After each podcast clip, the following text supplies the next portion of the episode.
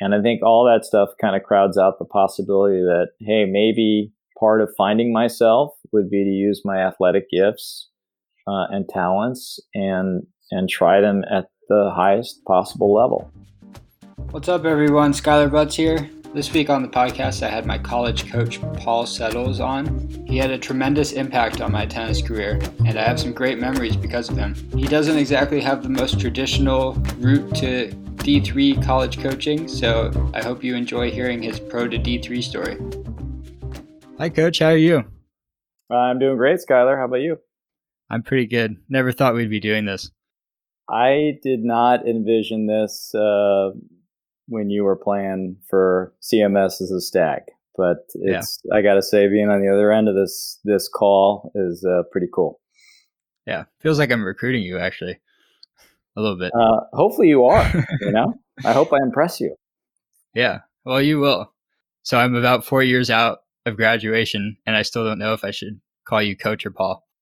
Yeah, so I get that one from um, the students in my academic classes too. They're like, "Do we call you coach? Do we call you professor? Do we call you Paul?" Yeah. And I used to make this joke um, that your older listeners will appreciate.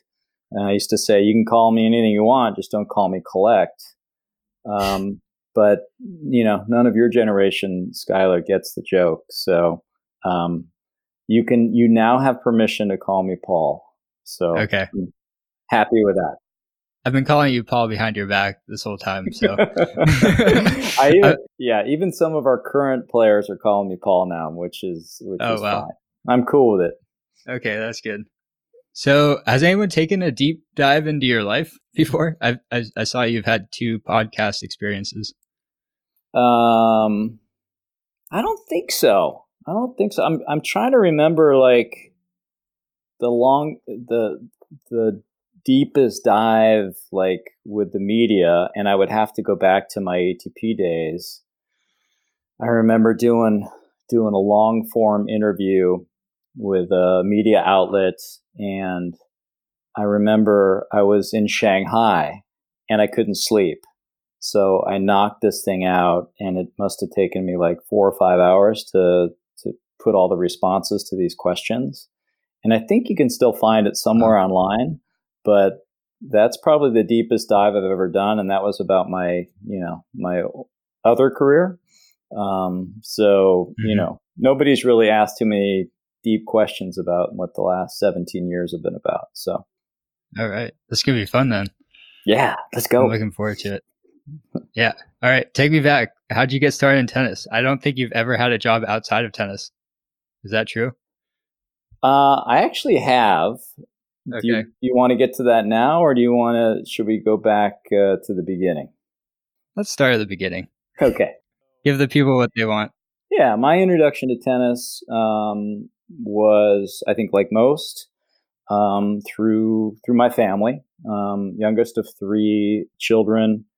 Um, my dad was an avid player. He played tournaments. He played at the local public parks.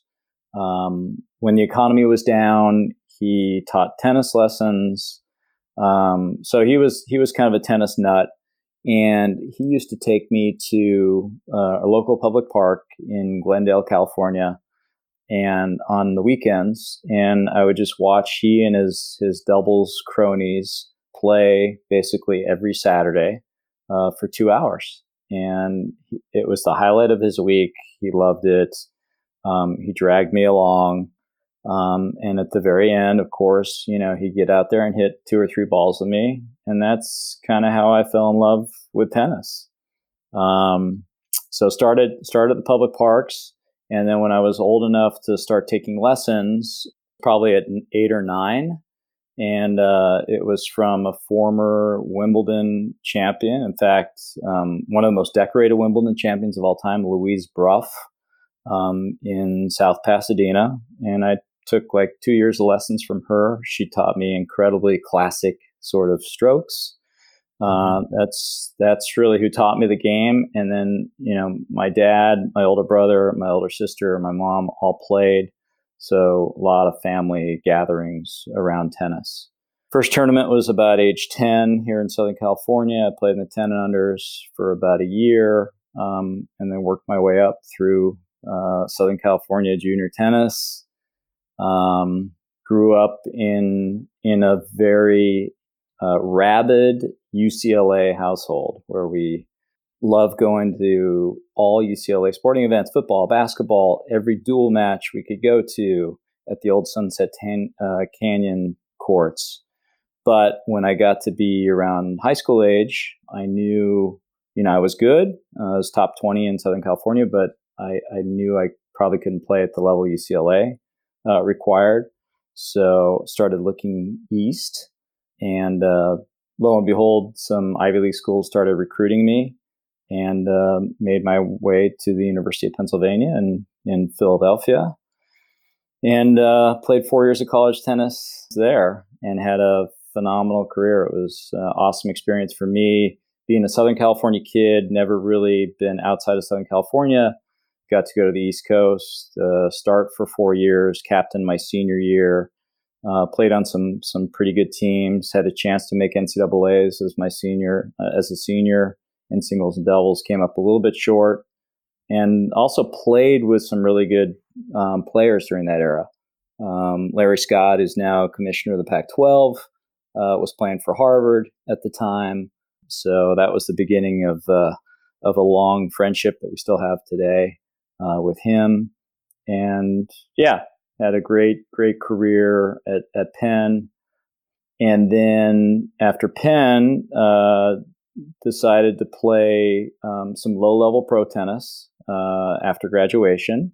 In those days, and I'm sure we'll come back to this, but they were called satellites, not futures. So you had to commit to four weeks of tennis and four weeks of tournaments. And to get any ATP points, you had to actually play all four weeks. So after graduation in 1987 from Penn, my brother and I hit the European satellite circuit. We played two satellites there. I think at that point we knew it wasn't going to be a career. We were doing it for experience and for fun. And at the same time, I was kind of figuring out, all right, well, what's what's next? Um, I had an opportunity to go to grad school. Um, I had spent part of my senior year for semester in Cambridge, England, uh, at a at a program at Cambridge, an economics program there. Um, fell in love with the place, fell in love with the university, and thought, man, it'd be fun to postpone reality one more year and go back to grad school. So I ended up applying to to Cambridge in their law program. Um, did a one year master's in law at Cambridge, and found out when I got there that they have seven years of eligibility um, in England, not four like the US. So I was like, oh, great. I get to keep doing this for fun. So as a grad student at Cambridge, I played, I think I played something like 50 dual matches. It might have been more. It was crazy, but I played a ton of tennis. Most of it was on grass. All of our home matches were on grass, weather permitting. Um, and that's where I sort of developed my game style, which is um, more of a attacking serve and volley, take the return, come in, um, don't let the ball bounce sort of style. And uh, yeah, uh, so that was that was one of kind of my favorite years of of playing competitive tennis.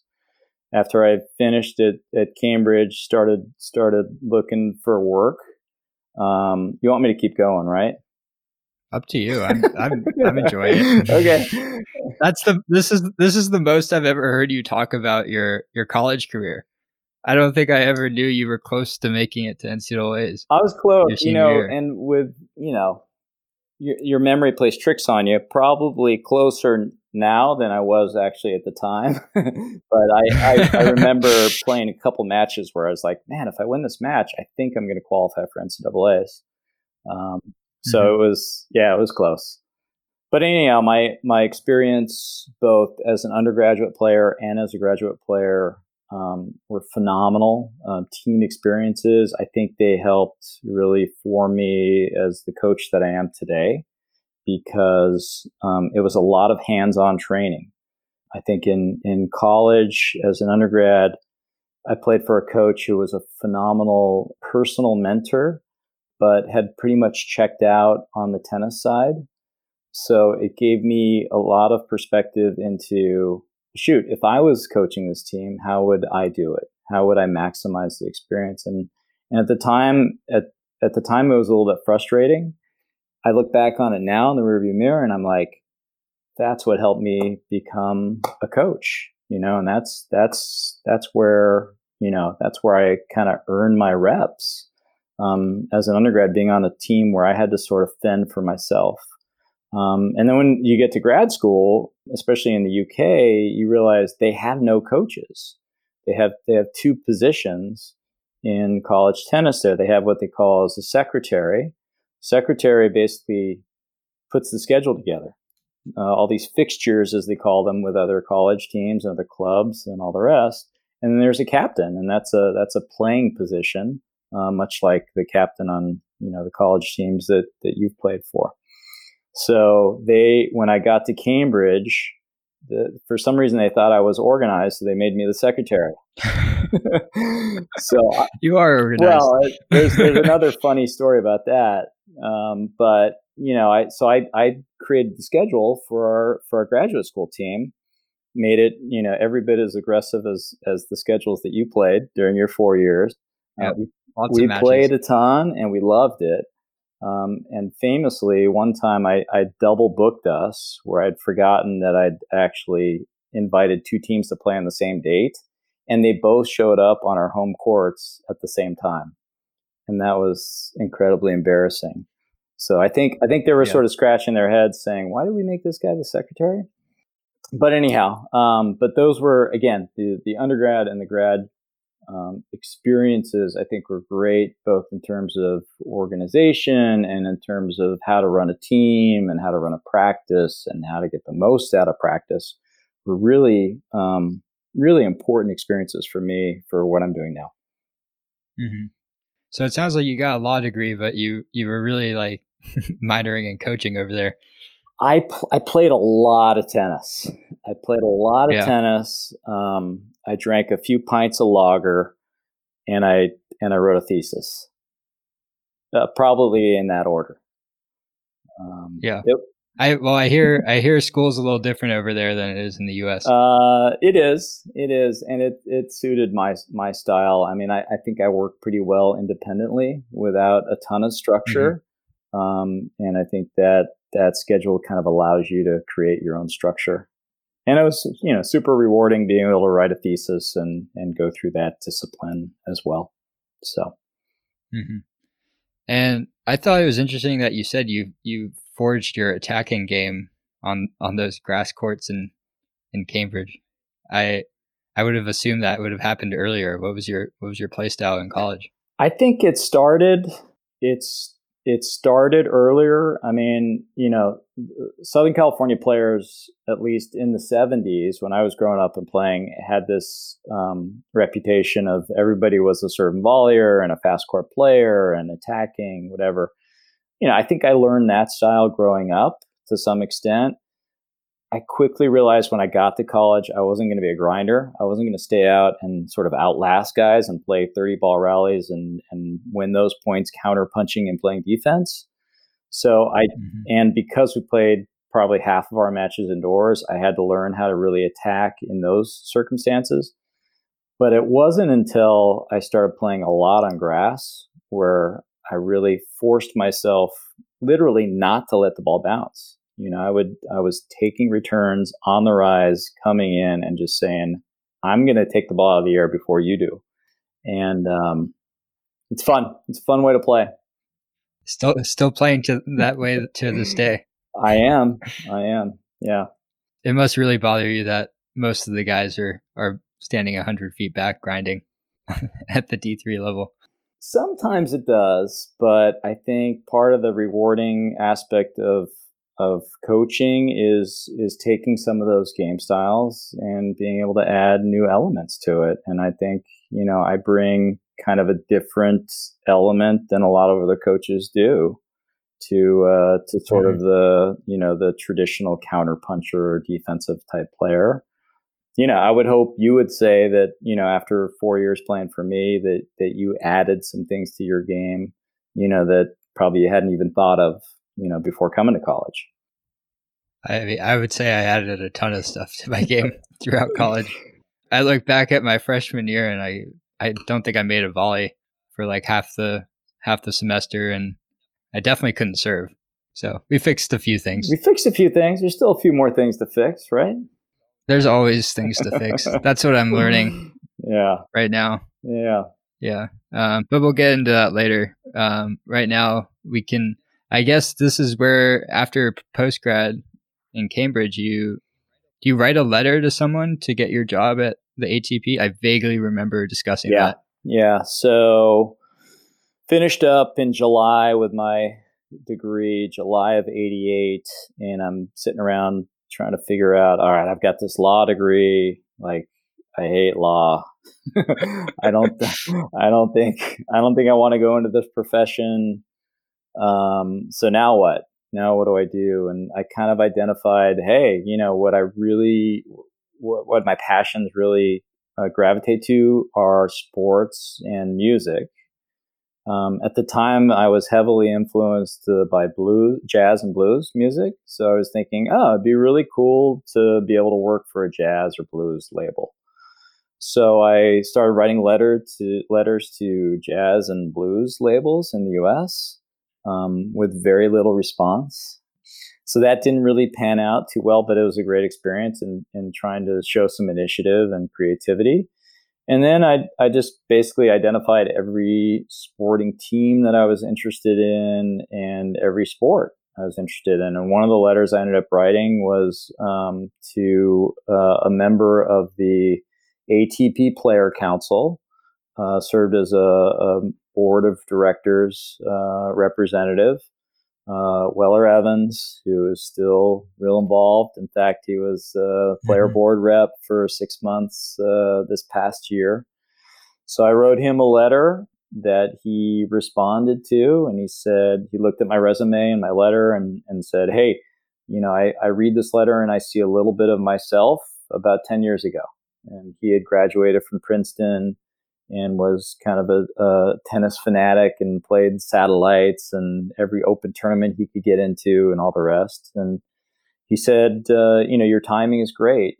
This was the end of the 80s. Uh, ATP had just kind of taken over this this revolution uh, in men's professional tennis, and now we're going from a, a, a third share of governing the sport to 50% share. So, and with that, um, the ATP was going to handle basically all the the governing and sanctioning aspects of the tour. Um, so they needed they needed people to work, and they needed uh, they needed to expand. So he had this idea that you know I could come in and, and work in his department in player services and basically travel from tournament to tournament and work with the players um, in a lot of different a lot of different areas.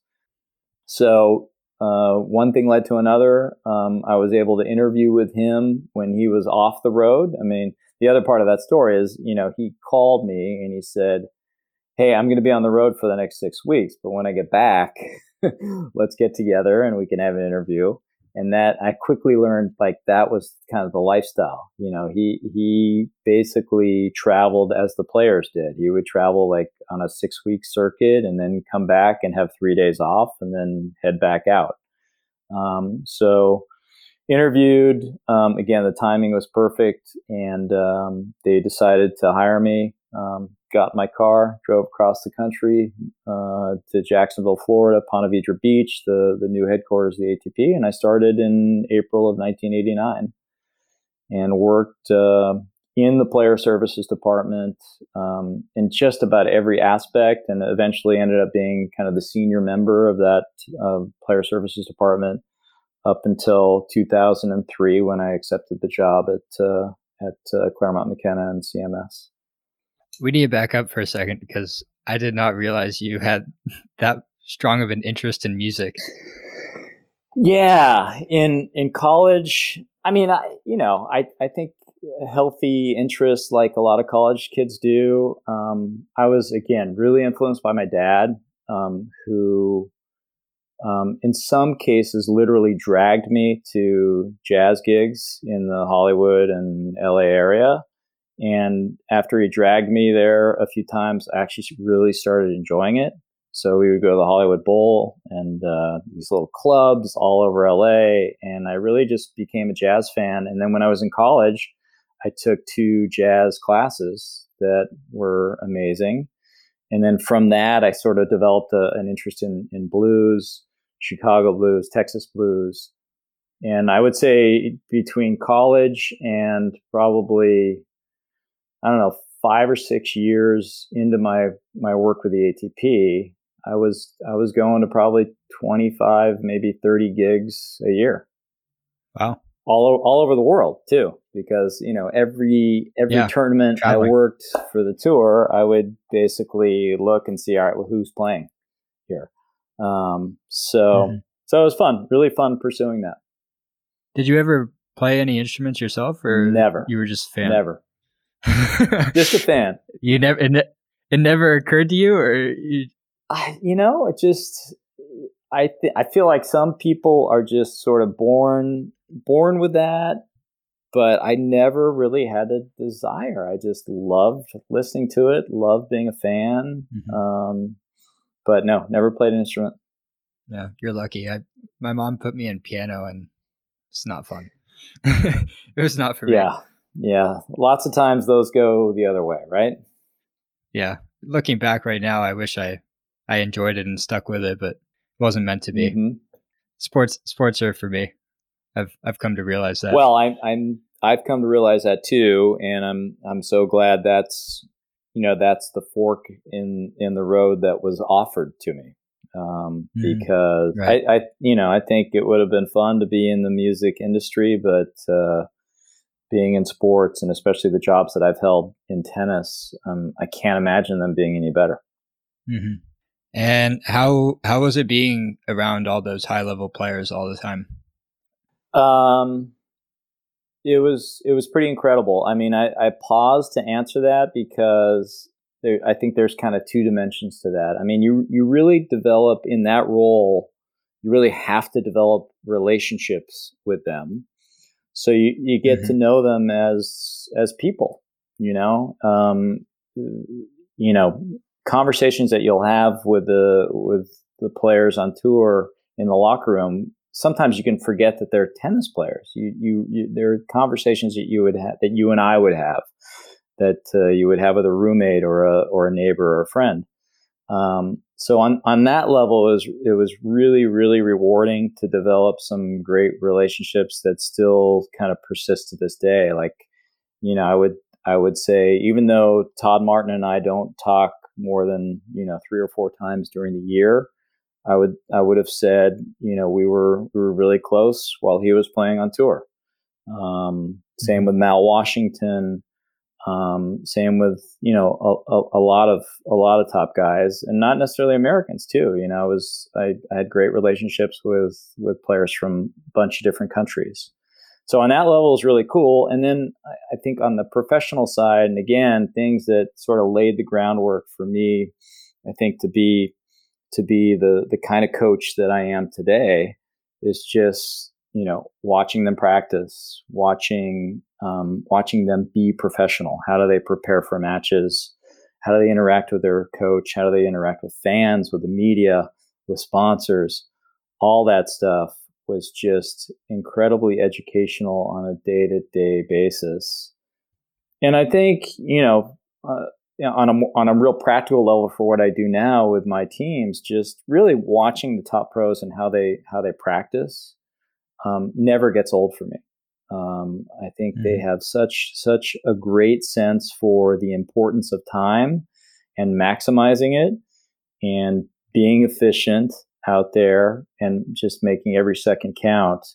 And that's something that, as you know, um, I've carried very close to me uh, for a long time now. That's that's really important to me. Mm-hmm. And I appreciate that you said that about the the tour players because I think you just brought it up that she she played in one of those WTA events and she was around some big names and I mean, you see them on TV, you're growing up, and I mean, at the end of the day, they're just people that happen to be able to hit the ball really well and have spent a lot of time on the court.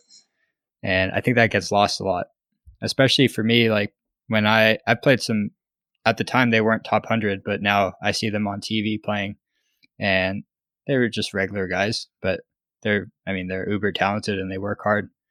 And I think, I think that gets lost on a lot of people when, especially when you said like they're signing autographs, they have to deal with the media. There's a lot of components and uh, they're human at the end of the day. And if they if they don't sign something and they they walk off and someone's frustrated and they rant at them on Twitter, they can take it personally. Just they're not superhuman. Yeah, no, I mean that's that's that's so true. Um, and you know the top pros, the mid-range pros, even the lower pros, you know, there are a lot of people who want a piece of their time, and um, it really it can really stretch you as a, as a human, right? Mm-hmm. Um, because I think we're all sort of naturally we're all sort of naturally bent towards you know serving ourselves and in in that position especially in a sport which you know for it to grow and and flourish requires that everybody do a little bit extra as part of as part of the growth of the sport.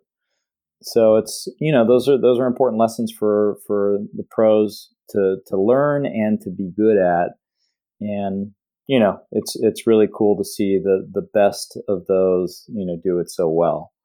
The other thing about the the the playing aspect for me, which really was driven home, was you know I had I had opportunities in my career as in player services to hit um, a couple times with Sampras, a um, couple times with um, Henri Leconte from France. And then I remember my, my last three weeks on tour before I took the CMS job, um, I was hitting with uh, Mark Philippoussis. I think I hit with him like six times in the last two weeks. We were in Asia together. And I was amazed again to the professionalism um, these guys are playing with someone who's not like one level lower, but like five to 10 to 15 levels lower than me. They're hitting with a tour mm-hmm. manager, and yet their demeanor, their disposition, their focus, engagement, all that stuff is no different than if they were playing with the number two ranked guy in the world. And that spoke volumes to me uh, that they could mm-hmm. they could treat me just as if because their time was so precious, um, in the same way that they would treat a, a, fellow pro. And I learned a lot from that. Mm-hmm. Yeah, and I think you you really made that a priority when I was learning from you throughout my four years. I took that to heart, and I, I still keep that with me today. Just every every moment on court is is precious, and whoever I'm hitting with, it, they deserve my full attention. So I, I, I appreciate you instilling that in me, and it's it's it's good to hear that it came from the top. Yeah, I think I think you need the experience with someone who's like at a higher level than you um, to really mm-hmm. have it driven home, and that's and that's what I had. I mean, and I I remember I have such fond memories of of the opportunities I did have to like hit with Sampras. I hit with Rafter one time. I hit again with LeConte and how nervous I was on a court. Just like I was just gonna, I was just about to ask you about like, that. God, I'm just, you know, I'm this lowly tour manager who, you know, can't even get an ATP point on a satellite, and I'm hitting with like one of the greatest players of all time. I can't make a mistake here, and just I'd never been more tight in my life, but somehow, yeah. you know, was able to give him a good warm up and and uh, yeah, yeah. It, it's it's funny. Like we've we've been on both ends as players. I'm sure you've experienced this. You're hitting with a lower level guy. We don't really care if they miss. Why why would someone who's better than us care if we if we make a mistake? Exactly. exactly right. Yeah. Yeah. So, but we don't realize that. Um, and your your job at the ATP, you were you were basically there to oversee and take care of the players, right? Yeah, it was kind of a multifaceted role, and just again, I think one of the best jobs in in tennis. Um, there was a competitive aspect to it. So we were responsible for going in and making sure that the competition was done according to the rule book and in fairness to the players. So we were we were witness and in most cases made the draws each week at tournaments. We were heavily involved in making the order of play. In fact, we generated the order of play and then we had to get buy-in and consensus from the other constituents in order to finalize the order of play every day. I loved that part of the job because it was basically a new puzzle every, you know, each and every day of the job yeah. where you're balancing, you know, the interests of sponsors and television and a live audience, um, players who are playing singles and doubles, a player who played the night session last night but has to play today. So, you know, how are we going to give them enough, enough rest? And just this, you know, multi-variable problem that you have to figure out every day but is is really satisfying when you when you get it right and excruciating when you make a mistake and know that you can't undo it so that was a part mm-hmm. of the mm-hmm. job that I, I, I loved and then you know i referenced earlier just we spent a lot of time in the locker room talking to players and figuring out like all right how do we make this job better for you you know, how, you know, is our retirement plan, is it good? You know, do the insurance benefits need to be better?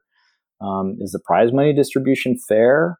You know, are doubles players getting enough promotion? You know, all these issues that have persisted, you know, now 17 years after I've left are still relevant, yeah. but um, are still important. And, um, you know, that was just a really fun and important part of the job that uh, that I loved as well. Mm-hmm. Yeah, never a dull day, I'm sure. No, and that's and that's the thing. You're exactly right. Like every week was different. You know, um, yeah. you know, different surface, different set of uh, tournament directors and staff, different players, um, sometimes a different continent. Um, so it, it was constantly changing and never ever got bored. Did you enjoy the travel? I I I really did like when I was you know when I started the job and I started traveling when I was 23 and man I I could not get to as many enough tournaments you know I mean and my boss Weller you know like would schedule me for 32 events and I do like 8 weeks in a row and I loved it as a young single person. You know, you're seeing the world and you're getting to work with the top players and top coaches and top tournaments and all these places that you've you've seen from your living room couch. Um, and it's it's really cool. And then once you've done that for a couple years, and you know other parts of your life start evolving. Uh, in my case, you know, I was in a serious relationship. Now my wife we start a family, it becomes obviously more and more challenging. I, I tell the story often that, that when Kathy and I were, were courting one another, she had started working for the tour as well. I went on an eight week trip. Um, she went on a six week trip and there was like some overlap in there. So we ended up not seeing each other for like three months. Wow. um, and that was kind of par for the course, you know, back back then. So that that that got tough after a while, and obviously when we started a family, um, I had to pare my travel uh, down a little bit. But even my last year before coming to CMS in 2003, I think I worked probably 215, 220 days of the year on on the road. That's a lot of with, travel. With yeah, three, you know, three kids under the age of five at home. So, mm-hmm. um, but that's just kind of the nature of that job. If if you're not out there interacting with the athletes, um, it's hard to be relevant. Yeah, and I guess yeah, 2003, you make you make the leap into coaching. Were were you expecting to land in Claremont, or were you looking at other schools? Um, I wasn't even looking for a new job. Yeah, oh, just mean, happened. I, I, I loved what I was doing. Um, I did have this thought in the back of my mind. Yeah, I'm traveling, you know, 220 days a year, and I've got three under the age of five at home. Probably not the best situation mm-hmm. for our family and for our marriage. But I had it in my mind that you know, it'd be really fun to be a coach someday, but that someday in my mind was like 10 years later. Uh, and I just happened to be at the U.S. Open in 2003, and I was on online, kind of looking around. I was at the NCAA site and saw that the the job for Claremont had come available, and I was like, oh, you know, I uh, I remember Claremont. That's I used to play junior tournaments there, and the coach Hank Krieger, um, his son was one of my best friends. So there were all these points of uh, of interest uh, for me, and I thought, what the heck? Why don't I why don't I inquire a little bit further? So I sent actually sent a resume in from the U.S. Open. Second week, things had slowed down, so I had a little time to do some stuff. And uh, I can remember getting a call within 36 hours from Mike Sutton, um, athletic director at the time. We talked for a couple hours about what I was doing with the ATP. And Mike, you know, to his credit, had been kind of a real outside the box sort of thinker in, in his hiring. Um, he had hired a few years earlier for CMS's um, head men's soccer coach position a guy who had basically played in the MLS for nine, ten years, but had no coaching, formal coaching experience. Dan Calichman. And Dan was fantastic coach. In fact, is so great. He's now in the MLS as associate head coach for Toronto, who reached the MLS mm-hmm. Cup final last year. So yeah, so Mike, you know, Mike felt like, hey, this is maybe a candidate we could take a chance on. And I said, "Yeah, I'm I'm interested. I'd love to come and check it out and come for an interview and all the rest. But I'm going to Asia for three weeks. I got to hit with Philippoussis every day. So, um, so we arranged it. He said, "Hey, we'll wait." So went to Asia. Worked three events in Asia. Um, on the way back, swung through Claremont while regionals was happening. Watched uh, some some guys who I'd be coaching, you know, three or four months later play in regionals for a day, interviewed for a day, um, and then again within about 36 hours they they called with a with a job offer and said, "Hey, we'll give you three days to think about this, but uh, we want to offer you the job." And that was that was tough. That was that was a great problem to have, but it was really tough because mm-hmm. again, I felt like how how am I going to have a better job than what I have right now? But I'm constrained because you know we've got a, a young family, and I want I want to be able to tuck them in at night and and say prayers and and uh, you know uh, have family dinners and all that stuff that was really important to me, and I, I saw this as an opportunity to to do that to kind of trade up on family life and be home for all those important things. So Kathy and I kind of took that leap of faith and said, yeah, let's let's give this a try, even though there were there were a lot of things telling us that maybe we shouldn't do it. And as I like to say, I haven't regretted it for a nanosecond. It's been, you know, an incredible experience. And and yes, there there is a better job out there, and it's it's coaching at the D three level. Yeah, and we we have a lot to talk about there. But before before I do, what was what was the hardest part about leaving the ATP? You, was there a favorite tournament? I know you obviously loved hitting with Philippoussis every day. I think the hardest part was it was it was a situation that really didn't have any downsides other than the fact that dad was traveling a bunch and and couldn't be probably the husband that I I needed to be and the father I needed to be. Mm-hmm. And and though that's obviously huge and and was a game changing reason for me to, to do it. But otherwise, you know, we had a great, great group of friends. I loved my coworkers. They challenged me every day. I loved the job. It was constantly changing and, and invigorating and it ignited my passions. It was all, it was all good. But um, I still felt this tug that, hey, there's something else out there for me uh, and for our family. And um, and let me see if there's another side to what I do that that can be even better. Mm-hmm. And the D three, I mean, just coaching college sports in general. I mean, every every year is different, so there's that aspect that was quite similar. I mean, granted, it wasn't every week is different, but in some capacity. Yeah, and you know, just coming into coaching, I remember, I remember when I got offered the job and accepted, I was like, oh my gosh, now I have to figure out how to coach.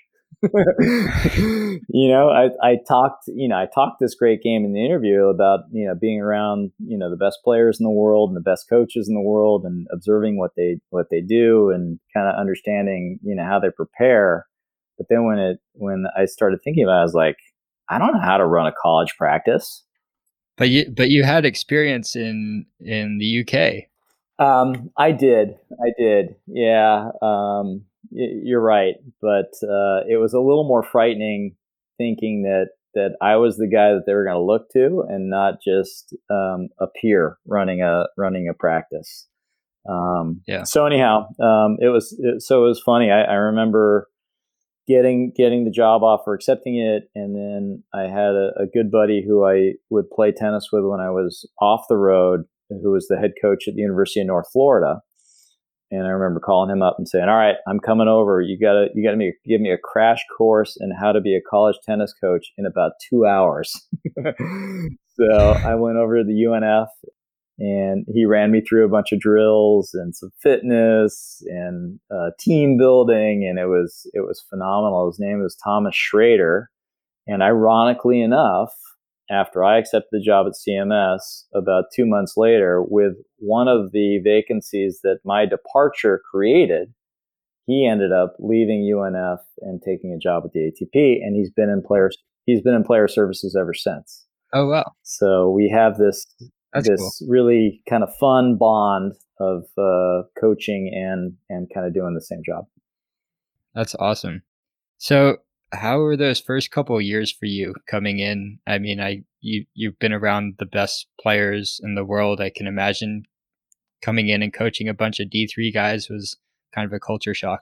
It was, it was um, to some extent, but I, will tell you, um, I was surrounded. I, I, there were a couple things. Um, one, I think my background immediately commanded the respect of the players that I inherited. I think they they sort of looked at me and said, "Oh my gosh, how do we get this guy as a coach? Like he, you know, he was hitting with Philippoussis two weeks ago, and you know he's been around all the best players in the world and all the best coaches. Like we're the luckiest program ever." And I don't think they knew that I really didn't know that much but um, but I had just some different experiences. But because I think that background commanded their respect, I think we were able to to form a really close bond. Um, they were incredibly coachable that that that first group, and I think the other thing is it was a great mix. You know, we had my captain um, was a senior John Michael Chamakoun, who is just a phenomenal tennis mind and very he was very wise beyond his years and a great player. So he kind of served as really my assistant coach and was very natural as a as a player doing that. And then we had a bunch of freshmen. Um, so we had a really young group who I knew I was going to have for for four years. So it was actually the the perfect mix um, to be you know, to to experience some success early on. I think they really helped me become a good coach, especially John Michael, mm-hmm. who was, um, yeah, as I said, just a phenomenal tennis mind. Yeah, still a great player, mm-hmm. even to this day. That's cool. So you were able to grow grow with the team. Definitely, definitely, and um, yeah, and I, you know, I had some great mentors and some great, uh, some great help in, in, you know, in that first year. You know, I, I, I leaned on, as I said, Coach Tom Schrader at UNF. I leaned heavily on Brian Gottfried, who was the director of player services or director of, of tennis at the ATP at the time too, and worked with all the touring pros. He helped me with a lot of sort of live ball type training. Um, so when I when it got to the on court stuff, I actually felt pretty prepared.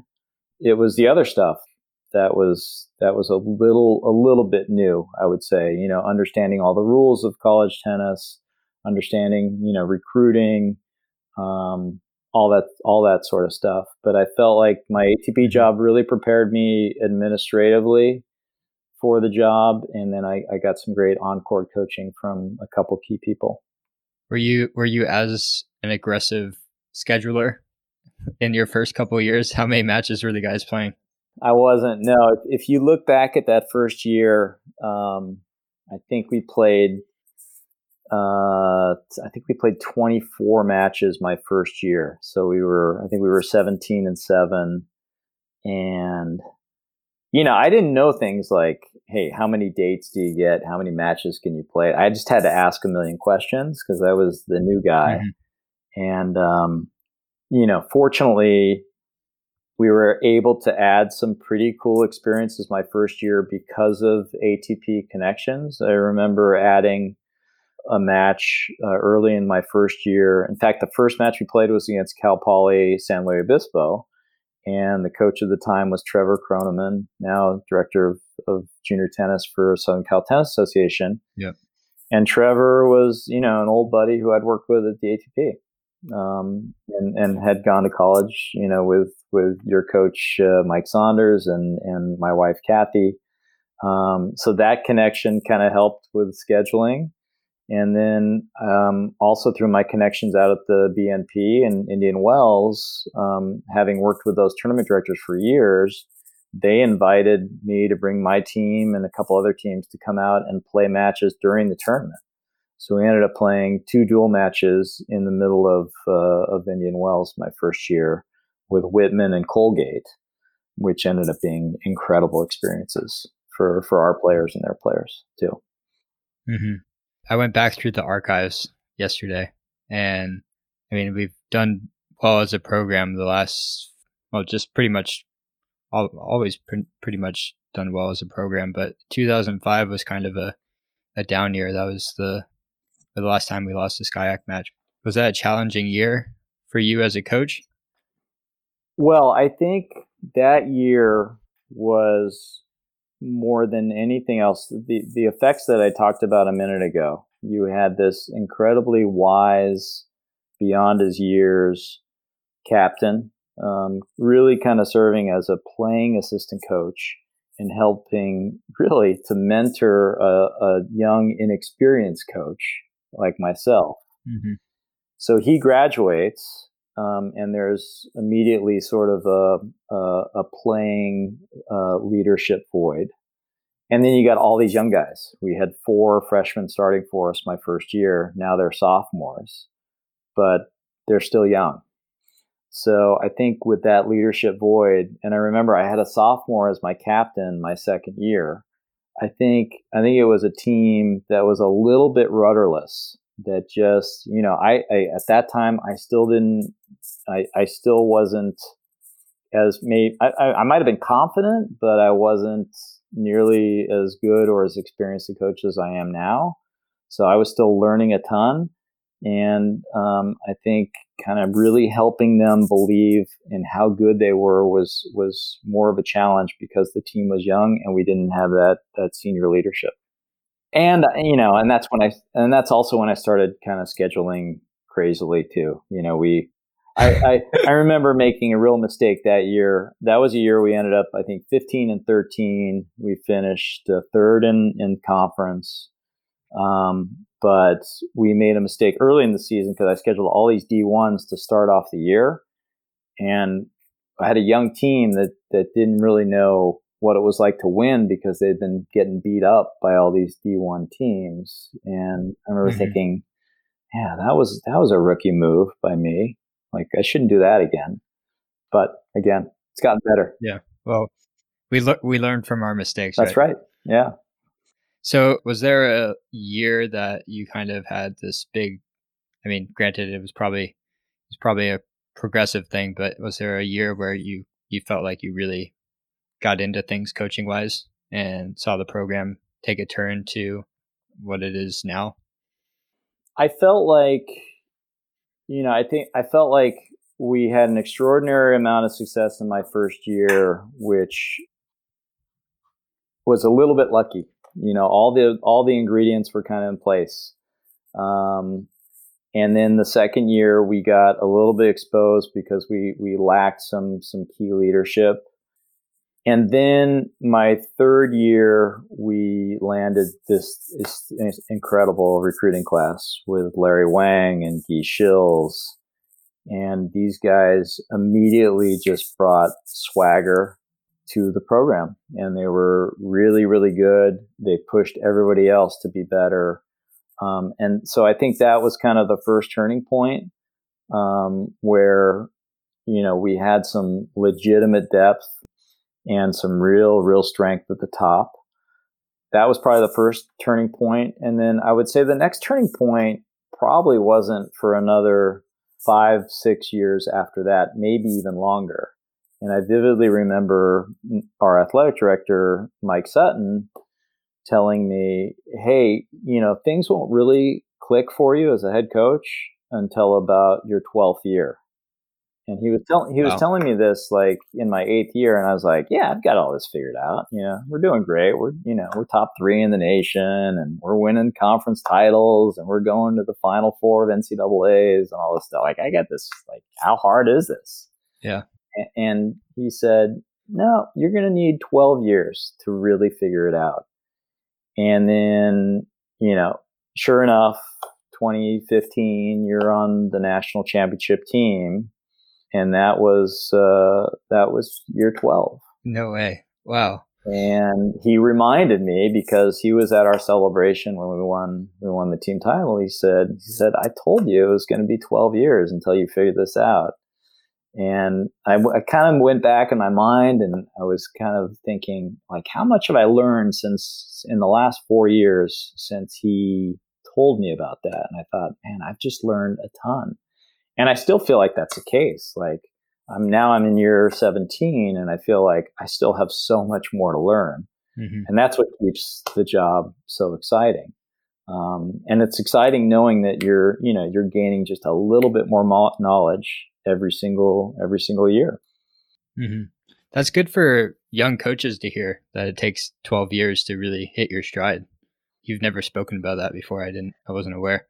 Yeah, I, and I would, you know, it's this is a little embarrassing for me to say publicly, but I, I think I coming in, I had almost a false arrogance, like I was going to figure this thing out in, in a couple years and be winning national championships like every year. I can remember you know, sending uh, emails to recruits and saying, "Hey, you know, it's our goal to be winning national, you know, NCAA's two years from now," and that was as a first year coach, thinking like, "How hard can this be?" You know, I've been working on the tour for the last fifteen years. This is going to be easy, and the reality is, you know, a lot of things have to happen. There are phenomenal coaches at the D3 level, as we all know. There are phenomenal players um, and there's some luck involved too. Yeah, I, I think we both know firsthand that it, it's hard winning a national championship. Took us a few tries. Yeah, it's really hard, and uh, and I think the other thing we would say is is the pursuit of that is uh, is what makes it so much fun too. Um, it's yeah. it's definitely definitely the journey. Um, you know, I, I can remember when when we won with your team in 2015 and thinking, is that it? Like all that work and now like why don't I feel like more, you know, more ecstatic? Yeah. But I think it really is like just getting there is uh, is what is so so rewarding about it. Mm-hmm. Well, especially I don't know how Warren felt. I was I was excited when we won, but we had to go to bed pretty early the to to prepare for individuals but i i don't think there's anything like it the the build up throughout the seasons i mean for us it was kind of a 3 year build up and it would have been nice to have have one more but i think in the grand scheme of things it was worth it because we came came away appreciating that one a lot more than than let's say three if everything fell our way. Yeah, I mean, I I often reminisce with my my current teams about you know we won in, in 15, but I I I felt like in you know I think even you and I have had this conversation privately before. Like that team that we had in 14 might have even been better than 15. Yeah.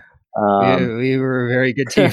and yet, on the final day, we were beaten by a better team that just outplayed us. And in mm-hmm. a lot of ways, you know, I remember kind of climbing that mountain in 2014 and thinking, gosh, we had we had the best team we possibly could. We did everything we could, and we still didn't come away with the big trophy.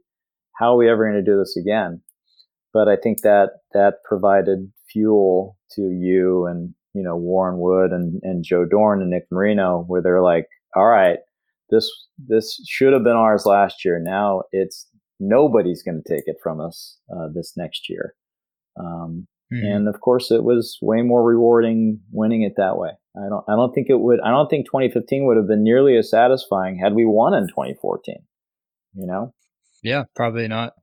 Yeah, and I mean just the the pressure buildup too. I I don't know if you remember this, but when we played Hopkins in the quarters, this is probably my best memory of us together. Is I just didn't didn't have a good day. Went down in doubles and singles, and I was favorite. We were probably favored in doubles, and I was probably favored in singles. And I was like, I, I just was playing miserable tennis, and you you came out with me the next morning, and we we got to work and by the by the end of I don't know how, long we hit, maybe an hour. It wasn't very long, but we just we we took the time to just put in a couple extra reps, and it made such a difference. I I started playing a lot better and more confidently, and it that was a huge lesson for me just to see how quickly things can change day to day and appreciate the good days, but also know that you can you can bounce back from the the tough days. Yeah, and Skylar, your listeners should know that was all you. That was not the head coach. Um, you're the one who, instead of me grabbing you by the collar and saying you were awful, um, let's get out there and make this right, you actually grabbed me by the collar and said, I was awful today and I owe more to my team. Let's get out there, do the work because the next two days I have to be good for them. Um, and that was incredibly impactful for me and something, again, I share with my teammates now. Um, you know, that, that's the difference in a champion is someone who can, who has that sort of self awareness and can recognize it and then be willing to do something about it. Thank you for saying that. I do not remember approaching you. I remember it being the other way no, around. It was all you. It was all you. Okay, I'll take credit for that. All right. I've I've enjoyed this. I think we should probably shift over to some D3 versus D1. Yeah. How's that sound? Great. Sounds good. Do you think you would coach differently at the D1 level? What do you what do you think is the difference? Well, you know, I think D1 D1 is is hyper competitive. Um, again, that's not to say that D3 is not. Um, I think I think everybody wants to win and everybody's serious and everybody's really competitive. But I'd say D1 for the most part is is hyper competitive, and in some cases, jobs depend on on how successful you are and, and what kind of outcomes you have. And I think mm-hmm. that's maybe we're starting to see that creep in to some level at D3, but but really it really hasn't registered on the radar yet you know we're we're still charged with being educators and mentors and role models and and you know bringing out the best in our student athletes. That's that's always going to be number one. And then winning is is you know is the bonus too. That's that's uh that's i would say secondary. I think those things get for the most part probably get reversed at the d1 level um, so then the question becomes, you know, would with that different emphasis, would would my style change? And I'd like to think that my style would not change. It'd still be value based coaching, you know, hard work, trying to build up uh, good habits, and uh, being efficient. You know, all the things that I, I, try to do at the D three level, I think I would try to try to do at the D one level. Um, the difference is just a lot more pressure um, on the recruiting side and a lot more pressure with the bottom line to to to bring in wins and to to stay relevant as a program. Mm-hmm. So yeah, I, I think that's that's how I would answer that question. I mean, it's it's uh, it's really the the sixty four thousand dollar question for uh, for Allison Swain, right? Who who made that jump was really the best in in collegiate tennis uh, at the small college level, and then jumped to to D one, and I think is doing a fantastic job at USC. But you know what what would she tell you about the difference between you know coaching at Williams and coaching at, at USC? I'm sure she has said that she's made some pretty dramatic shifts in what she's doing as a result of culture. Um, but I, I'd like to think that, you know, if I made the jump, I'd try to make as, as few of those as I would have to. Yeah. And I mean, USC is no joke. It's cutthroat over there. For sure. For sure. I guess the reason I ask is, I mean, I, I do a lot of reflecting on my own growth through D3 and I believe I grew tremendously as a tennis player, but I think it was even more impactful on my on my confidence, my my and just my overall growth. And I'm not sure if I went to a D1 program, I would I would have had the same experience.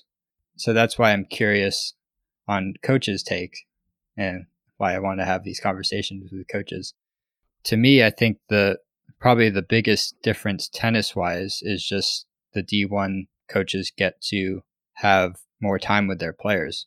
We we see what three three weeks of each other in the fall, and it's hard to it's hard to make those those leaps in your game when you're restricted to working with your coach just in the spring because it's more about maintenance and body management and all that especially if you're in a NESCAC where you don't even start until what is it Fe- yeah, February fifteenth, first practice, and usually first match is not until March. So yeah, yeah, yeah. I, I think everything you're saying is is on point. You know, I think um, I think at the D1 level, you know, let's just talk about resources. You know, the types of facilities, the type of assistant mm-hmm. coaching that is available, strength and conditioning.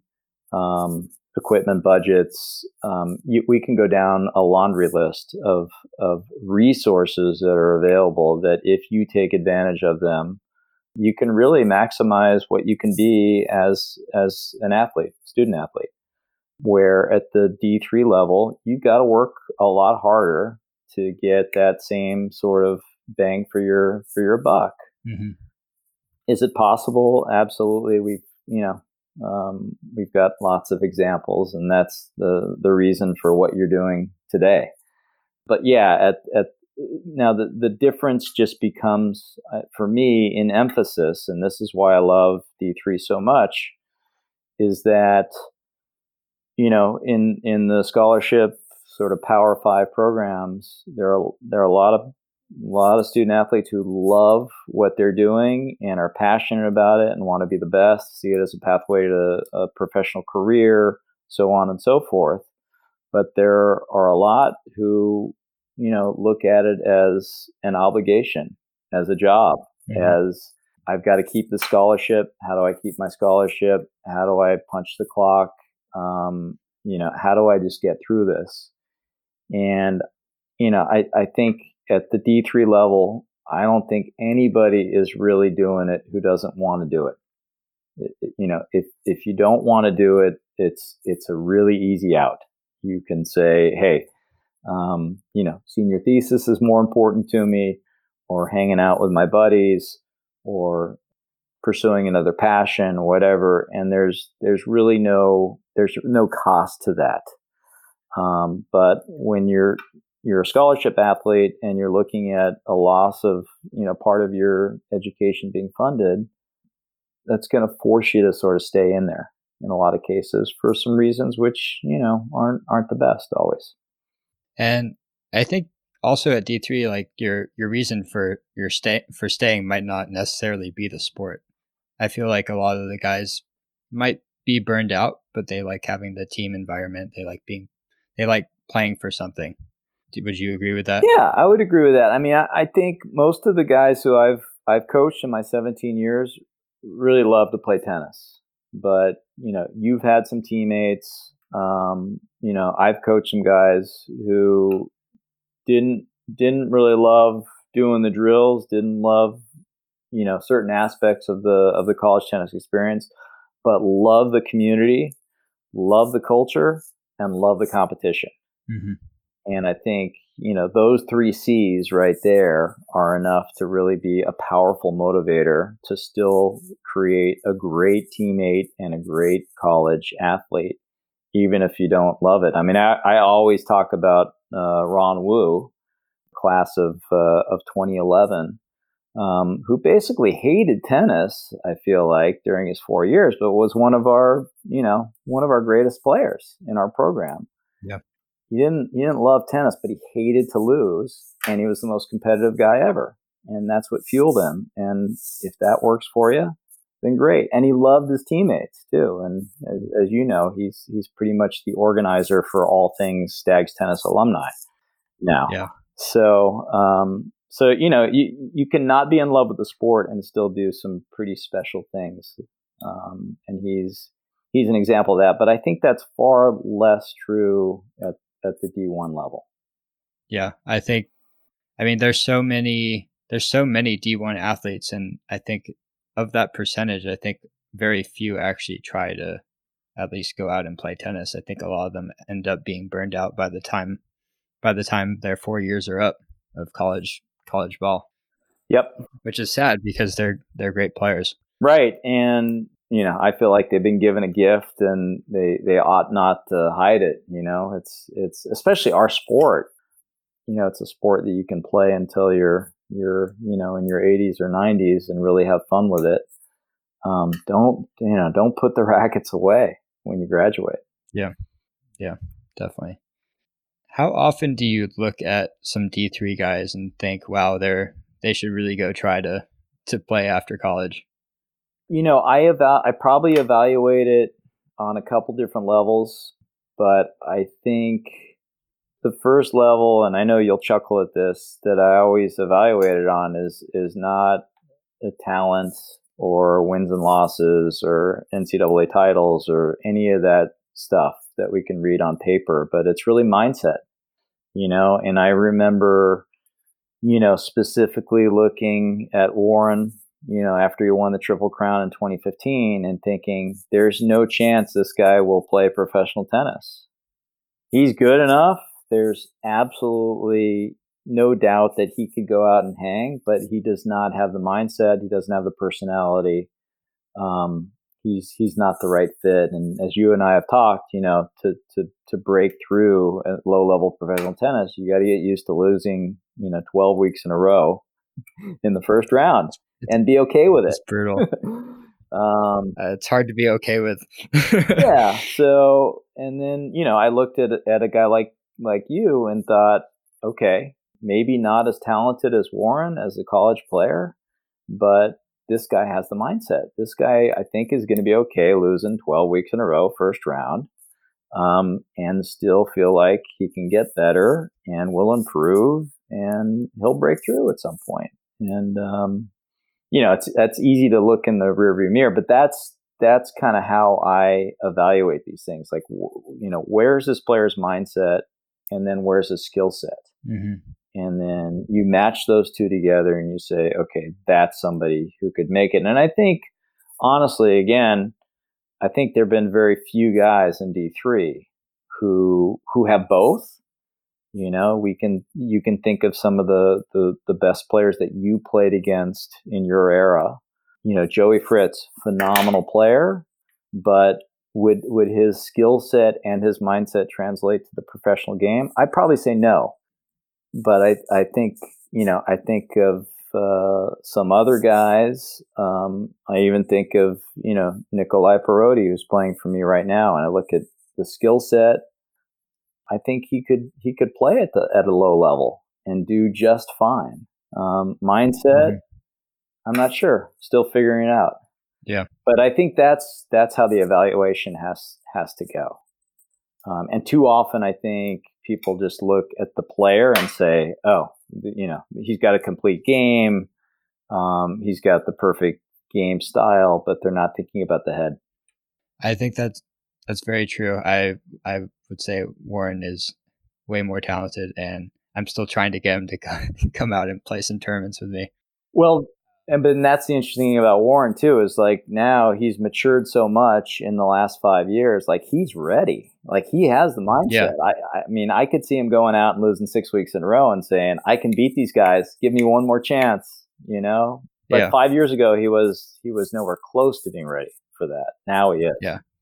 Right. And I also look at, I think D three guys especially. I think if you're going to go out and play, you have to go in with not only the mindset that you're going to lose a lot and expect it, but know that it, unless you're just doing it for fun and experience, if you're going to like actually make a run, try to do something, you have to go in with the knowledge and understanding that it's just going to take a lot longer than you think it is. When I look at my my own let's let's call it a career, I don't really know if we can call it a career. I came out with very little expectations and I mean I got my I guess I got my first point relatively quickly. And then the next 6 months after that between injuries and and just not playing well, I I was still coaching helping you out uh, with the Stags a little bit, but I just I I didn't know where where I was going, and to reflect now and I mean I've been through so so many disappointing moments in my in my tennis career. And now at 26 to be able to say that I'm playing the best tennis of my life and granted the the tour shut down so I don't have it don't have a chance to show anything show anyone that. But I mean it took me three and a half years to get here. And I mean yeah I wanted to to quit like probably 15 times. I I did quit last summer. We talked yeah. about that. Just just understanding that it's it's just going to take time and mindset gets overlooked far too often. And i wouldn't necessarily say i have the best mindset. I'm especially given my my 2019 where i imploded. But i've pretty much i've made a career out of just sticking around long enough for things to happen in in college and and now i'd say so but there's there's some very powerful examples in our sport of of players who have stuck around and broken through. You know, I think that mm-hmm. that's that should be a motivator. I mean, I think of the two Michigan guys, you know, Evan King and and Jason Jung, and these guys they were they were journeymen, but they hung in, they hung in, they hung in, and they broke through.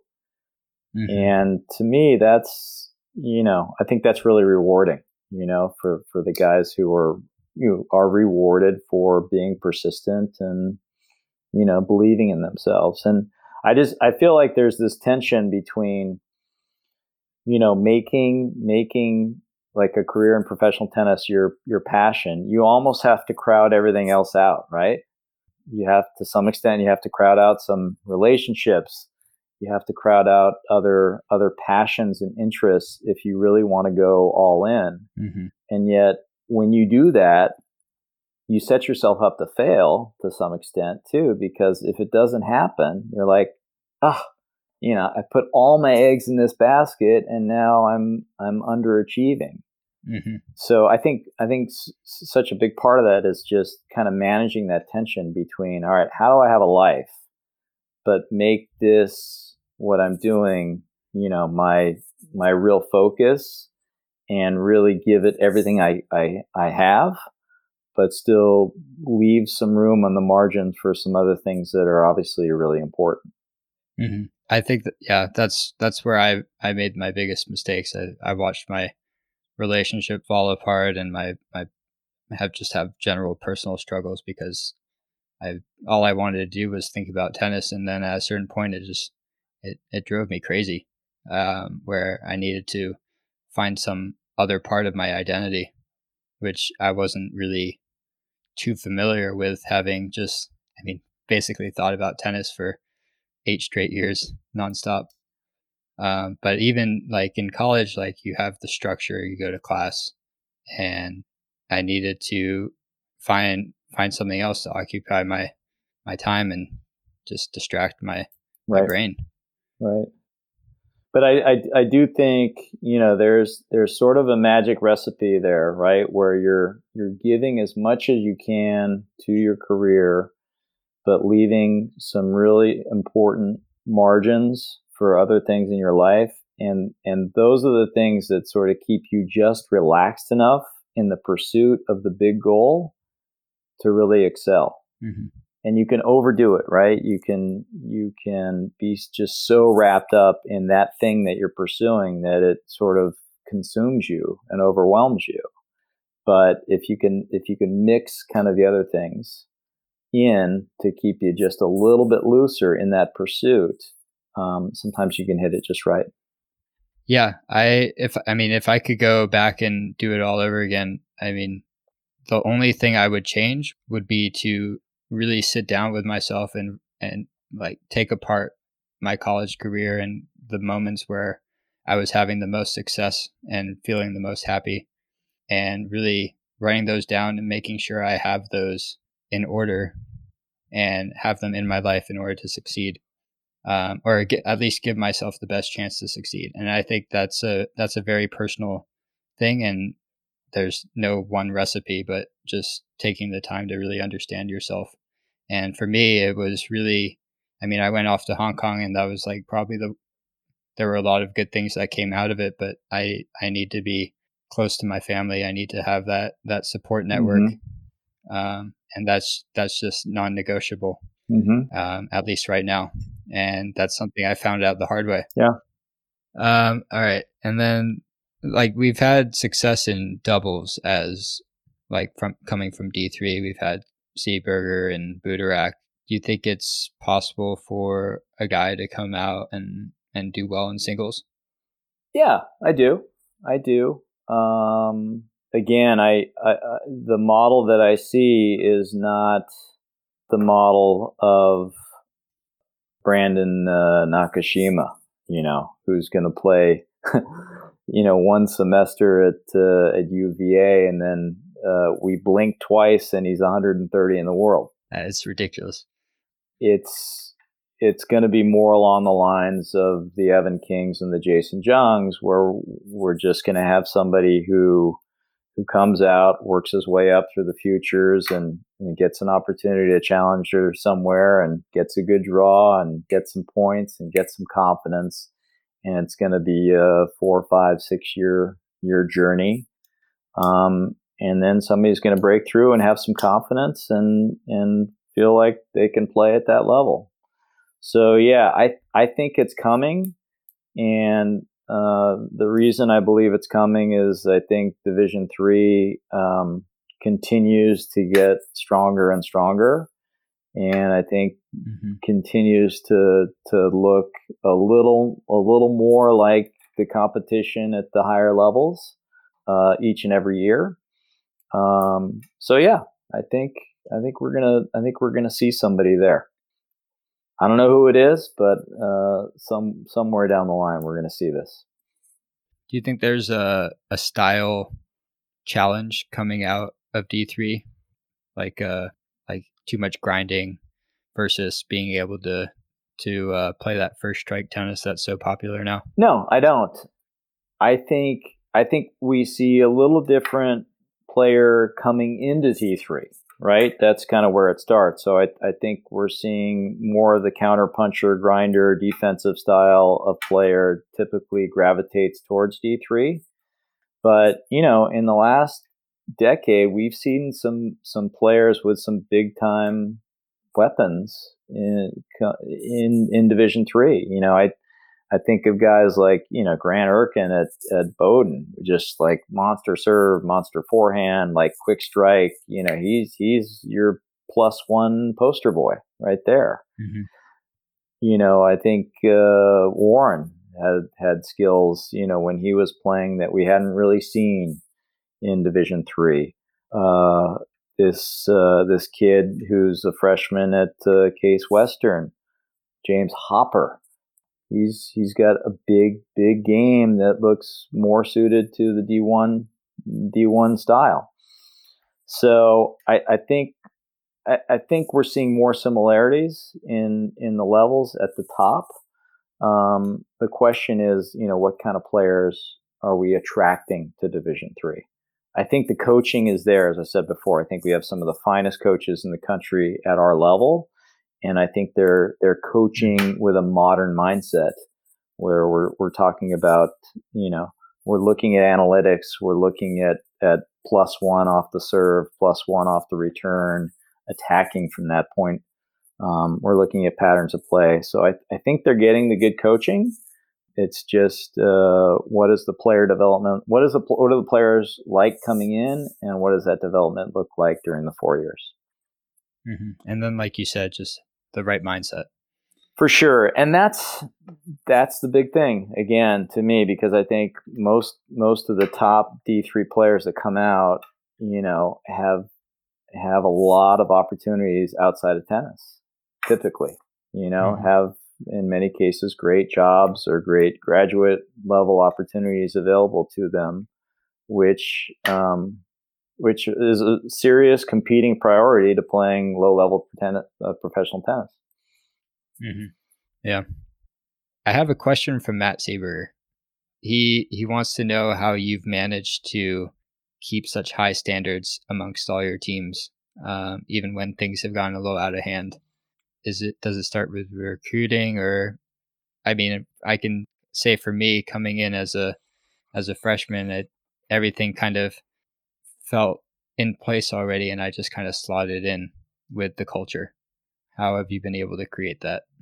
Um, and is Matt so Matt is referring to culture, like creating high standards in terms of uh, sportsmanship and how we represent the yep. institution, each other.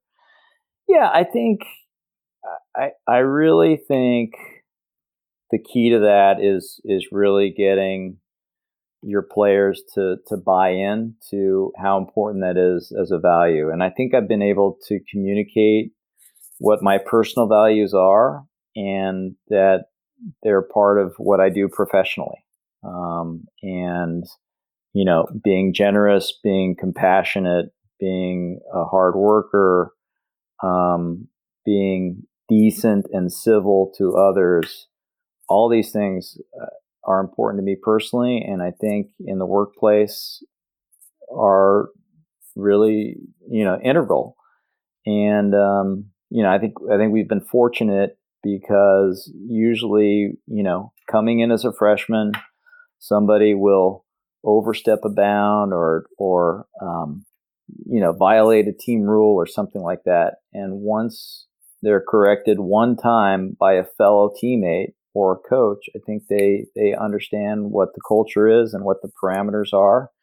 And then they almost become, we've noticed they become sort of custodians and stewards of that culture. And I think, you know, I think that's the most important thing. It's, I've never felt like in our program, it's been a top down, you know, this is the way I, I see our program, everybody fall in line. I've always felt like our players have have policed that and protected it um, very, very carefully, which has made my job of preserving culture just a lot easier. I just I I always felt like we just had a, a bunch of nice guys on the team. Made it a lot easier we all got along at least with my my four years there i i think i think generally that's absolutely true and um but you know occasionally we've all played with personalities that have challenged us and i i think it's how the rest of the team handles those challenging personalities that can can really define the team culture because we all know you know one person can can create a toxic environment. It just takes one. So how they're, I guess, coached and mentored and um, checked by their teammates uh, becomes really important. Yeah, I wanted to take a, a moment if if you'd like to just kind of say a quick something about the seniors um, and how the the season went down. It's a real bummer. I I was with you, kind of coaching them their freshman year, and to to see their their careers end in such a way. It just broke my heart.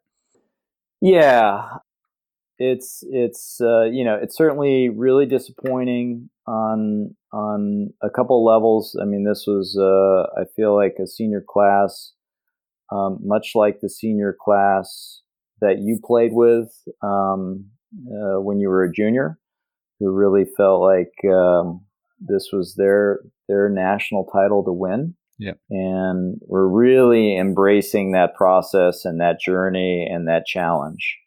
Um, so I think they, they really had some sights set on that.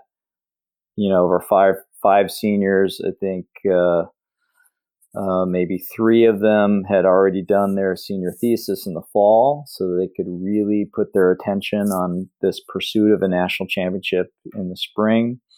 In the case of uh, of Nico and, and Daniel Park, uh, cap co-captains of our team, I think I think it was particularly uh, difficult for them. And with Nico, you know, uh, if if you look at kind of our record books, you'll see even with three and a half seasons, uh, he accomplished more than 99% of uh, Stags tennis players in a four year career. That's awesome. Um, it's just uh, it's scary to think what he would have accomplished uh, with another three months of tennis to play. But all that said, um, I think I'm I'm very proud of the maturity of our guys who I think fairly quickly got over the disappointment of a, a season that that never materialized and pivoted to what really matters, and that is you know staying healthy and safe, and you know being with family, and you know making sure that this this current thing that we're kind of living through um, is uh, is stabilized. And um, you know, I think I think maybe years from now we may look back and say, "Oh, gosh, you know, that was a real opportunity." And I'm sure the guys on Emory's team are are looking at it the same way uh, as their you know their title to to have lost. But um, in in this moment that we're in right now, there there are much bigger things to think about. Very true. Yeah, Nico's been a scary player, that's for sure. Okay, do you want to let everyone know how many gold balls you have? Um, shoot, I thought this was private between you and me. Well, I'm. Um, I'll say this. You don't have I've, to. I'll say this. I have I have 25 gold balls, um, but I'll also say that none of them are singles national championships. They're all doubles national championships, which means that I've been fortunate enough to play with some fantastic doubles partners over the years. You and you and Kathy are a pretty pretty scary team, I'd say. Again, I got a great partner, uh, and she's yeah. she's the difference maker. So yeah, but it's been fun, and you know, Skylar, one of the, one of the things about the sport that has given me probably more joy than even coaching is family tennis and uh, the ability to get out and, and play, you know, father son with two of my sons and husband and wife with my wife um, at a at a national level is uh, is just precious. Mm-hmm. And that's what keeps you going. One of the things that keeps me going.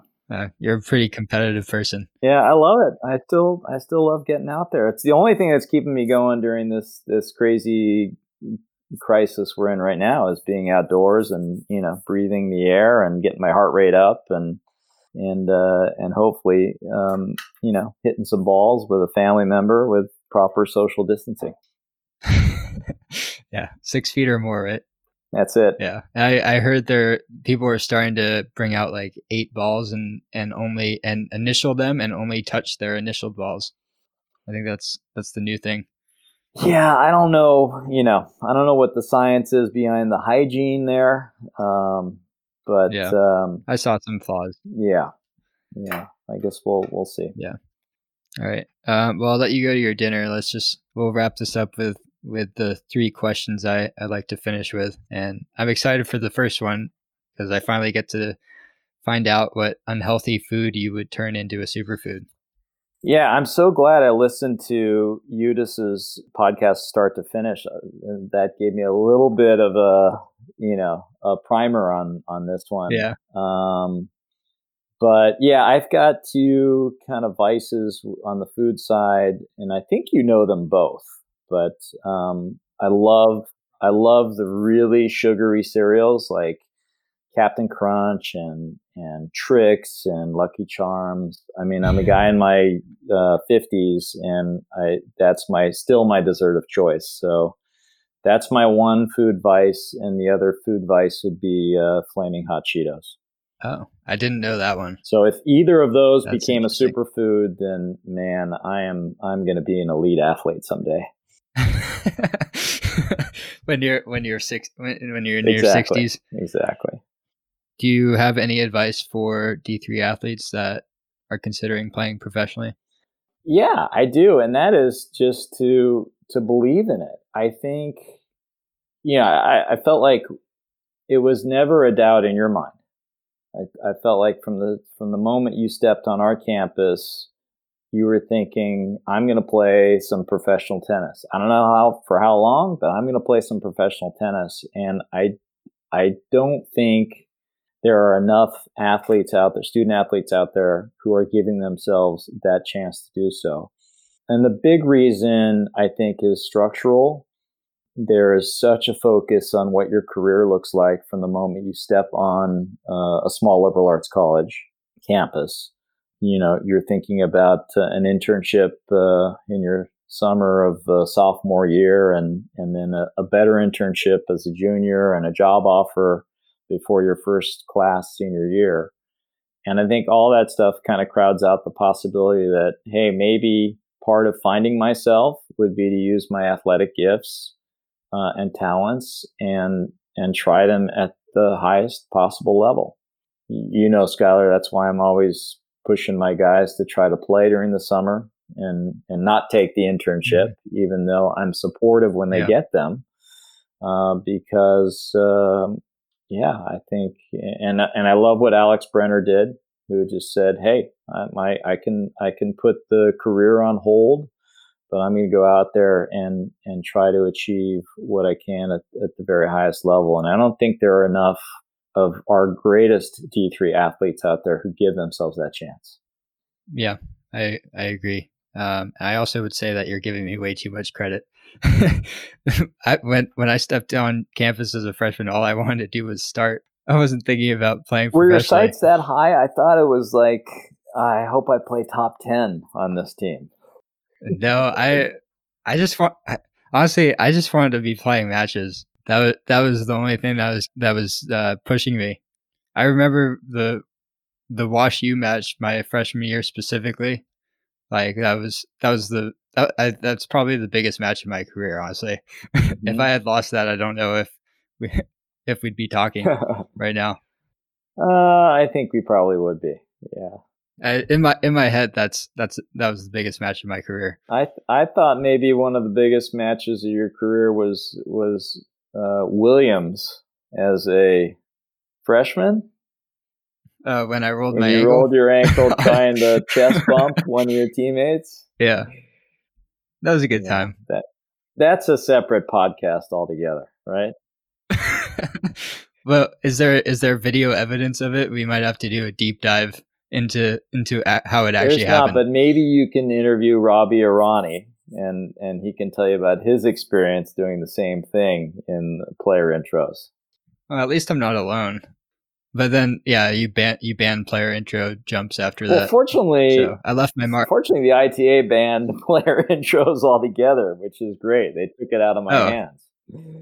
So okay, well, yeah. uh, good for the yeah, ITA. For well, I, I'd like to think that I'd like to think that I I had something to do with that. Left my mark.